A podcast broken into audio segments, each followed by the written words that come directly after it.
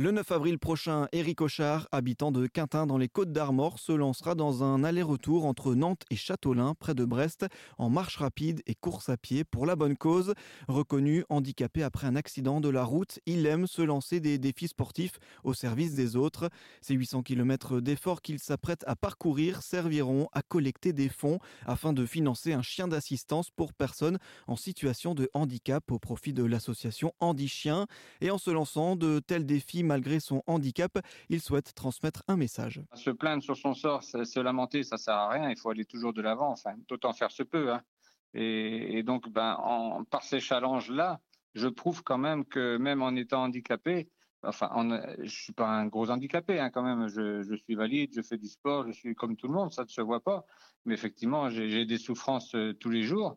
Et le fait de, de faire ces défis-là montre quand même que même avec des même avec des problèmes de santé, on peut quand même aller de l'avant. Et, et, donc, ça sert à rien de se plaindre et de se lamenter tous les jours. Mmh. donc, aller de, aller de l'avant. Et alors, vous, pour, euh, pour, pour, vous, le, sport, euh, ça vous apporte quoi, personnellement? C'est vrai que le sport, c'est quand même, euh, ça permet d'abord d'être dehors, surtout dans mon, en faisant ce que je fais, hein, les, les courses à pied, les marches à pied. Je fais beaucoup de trail, des marathons. Donc, ça permet d'être dehors, de prendre l'air, de se vider, de, de penser à autre chose ou de pas penser du tout, d'ailleurs. Et effectivement, euh, par le biais de ces, défis sportifs où je m'échappe pendant 10 jours, où je fais des journées de 70, enfin jusque-là je faisais des journées de 70 km euh, sur, euh, en partant de très bonne heure le matin, bah, ça permet de se détacher un petit peu du système. Et puis de, pour moi, le sport, ça m'apporte un renforcement musculaire que j'ai besoin parce que bah, c'est ce qui tient un petit peu ma charpente aujourd'hui. Donc c'est bénéfique au niveau santé et c'est bénéfique au niveau euh, mental en fait. Mmh. Donc le, ce sport qui, qui, fait du bien au, corps et, à l'esprit.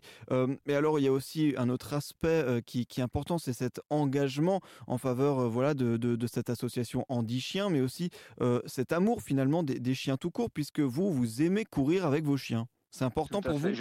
J'ai toujours couru avec mes chiens. En fait, c'est mon c'est mon neuvième bosseron. J'ai un petit pincher nain.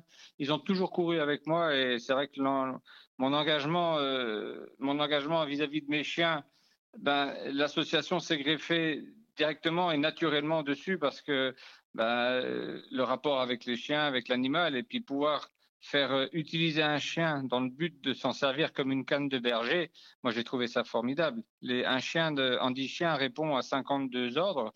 Euh, des choses banales que nous on fait dans la vie quotidienne que des personnes en situation de handicap ne peuvent pas faire, bah, c'est le chien qui répond à ces ordres-là et, et c'est magnifique à voir. ils sont, ils vous obéissent au doigt et à l'œil et rien que par le regard, rien que par le regard, le, chien sait s'exprimer et puis euh, sait ce qui fait, ce qui veut nous faire ressentir, tout simplement. C'est très important. Enfin, moi, le chien, c'est ma deuxième personne, en fait. Quoi. Moi, je fais des trails quasiment tous les week-ends et les gens me connaissent, me connaissent grâce à mes chiens parce que ils courent tous les jours, euh, enfin, tout le temps avec moi. Et puis, qui est, qui est 100 personnes ou qui est 3000 personnes, les chiens, ils sont toujours avec moi sauf sur des parcours très longs, évidemment, parce qu'ils n'ont pas le droit, mais sur des petits trails locaux comme il y a par ici, euh, les chiens sont, les chiens ont droit de venir avec moi. Donc les gens me connaissent par ce biais-là. Et pour des parcours comme je vais faire, le prochain que je vais faire, euh, là ils sont suivis par un cabinet médical, euh, cabinet vétérinaire, parce que je peux pas faire n'importe quoi avec des chiens, euh, avec des chiens lambda, enfin comme les miens. Même s'ils ont l'habitude, il faut absolument qu'ils soient suivis par un cabinet vétérinaire. Donc là ils ont des examens avant de partir sur le trajet, j'ai un cabinet, j'ai des vétérinaires qui me suivent et au retour, ils ont un, checklist euh, très important aussi. Eric partira le 9 avril prochain depuis la mairie de Nantes avec Métis, l'une de ses chiennes.